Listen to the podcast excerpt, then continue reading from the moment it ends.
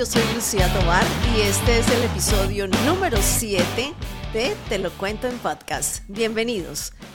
Los Beatles continúan conquistando audiencia y siendo tema de conversación en todas partes del mundo.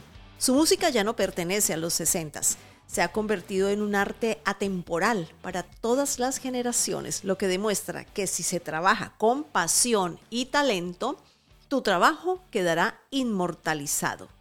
Pero ¿cómo comenzó esta historia? En la década de 1950, John Lennon se unió a su amigo Peter Shorten y formaron un grupo musical al que llamaron The Quarrymen al que en 1957 se incorporó Paul McCartney, seguido de George Harrison. The Quarrymen comenzó a tocar en diversos locales de Liverpool, pero faltaban integrantes para alcanzar el sonido que buscaban proyectar, así que el bajista, Stuart Surcliffe, se unió a la banda. Se barajaron varios nombres como Johnny and the Moondogs mm, o The Silver Beatles, y finalmente, The Beatles quedó en 1960.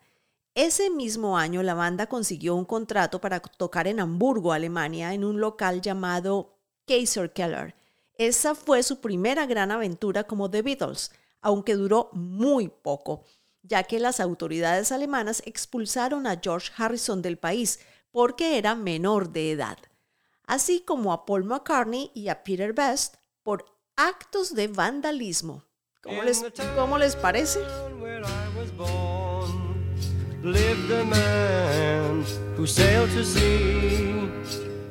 En 1961 la banda volvió a presentarse en Alemania. Ese mismo año, Peter dejó el grupo y fue sustituido por Ringo Starr. Poco después, Stuart Surcliffe falleció en Alemania víctima de un derrame cerebral quedando cerrada definitivamente la lista de integrantes de The Beatles que incluía a John Lennon, Paul McCartney, George Harrison y Ringo Starr. Una vez de vuelta a su país, The Beatles tocaba en pequeños clubes de Liverpool y eran conocidos en el área, aunque aún ningún sello discográfico los había contactado. En 1961, Brian Epstein quedó entusiasmado luego de escucharlos en una presentación, convirtiéndose en su representante.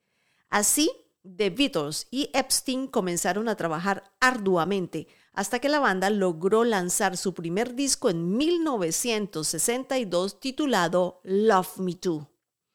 Esta producción fue de tal calidad que logró situarse en las listas de éxitos del Reino Unido. En 1963 lanzaron otro par de producciones musicales como Please Please Me, From Me to You y She Love You, que encabezaron de nuevo las listas británicas. Este año puede ser considerado el año del nacimiento de la Beatlemanía, pero no fue sino hasta el año, hasta un año después, que se internacionalizaron con temas como Love Me Do, She Love You y I Want to Hold Your Hand alcanzaron el primer puesto en las listas de éxitos americanas. El grupo continuó lanzando entre dos o más discos por año y la mayoría de las canciones eran escritas por ellos mismos. Durante estos primeros años, The Beatles realizó giras por todo el mundo. Lamentablemente, debido a algunos incidentes durante su paso por Filipinas y el sur de Estados Unidos, además de la polémica desatada por la frase de Lennon, somos más populares que Jesús, la banda dio su último concierto en San Francisco en 1966.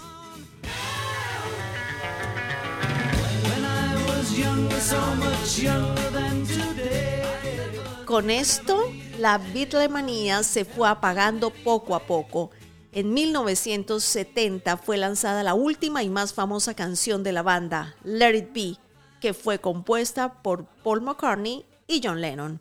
Sus cuatro integrantes fueron nombrados por la reina Isabel II como miembros de la Orden del Imperio Británico. Obtuvieron un premio Oscar por la banda sonora de su película Let It Be. When I find myself in times of trouble, Mother Mary comes to me. speaking words Además, la banda fue reconocida en el Salón de la Fama del Rock and Roll. Fueron nombrados entre las 100 personas con más influencia del siglo XX por la revista Time. Obtuvieron 7 premios Grammy y entre otros 28 discos multiplatino, 43 discos de platino y 49 discos de platino entre Estados Unidos y el Reino Unido. Es quizás la más famosa banda de rock inglesa originaria de Liverpool, Inglaterra, Reino Unido. También la más exitosa a nivel comercial y la más aclamada por la crítica en la historia. The Beatles se disolvió en 1970 y cada miembro continuó su carrera musical en solitario.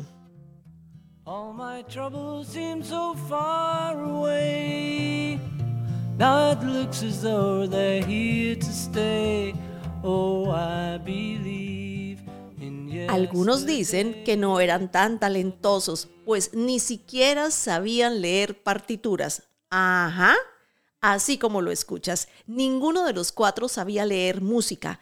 A otros les parece que eso los convertía en unos verdaderos genios, pues tenían la capacidad de tocar diversos instrumentos para distintos géneros y hacer música fantástica dejándose llevar solo por su oído. Lo que sí es cierto es que los Beatles fue una de las bandas más exitosas y comerciales de todos los tiempos. Y si hablamos de imagen, sus integrantes lucían afeitados, con cortes de pelo clásico y uniformados muy al estilo del Liverpool. Todos querían ser como ellos, Así que aparecieron muchas bandas que terminaron siendo solo imitadores. De repente aparece una banda de rock, sin uniformes, desarreglados, sin afeitar y de pelo largo. Los Rolling Stones.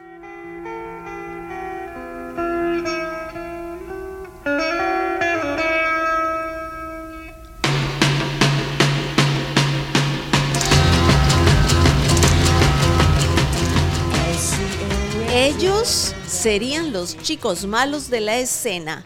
Los medios de comunicación cayeron en el juego de comparar las dos propuestas estimulando la competencia. Su imagen de chicos malos se convirtió en su diferenciación y su ventaja competitiva. Este es un gran ejemplo de marca personal llevada al mundo del rock. La rivalidad entre las bandas jamás existió. Dicen que grababan en el mismo estudio, y que el tema I Wanna Be Your Man lo escribieron Lennon y McCartney para los Stones.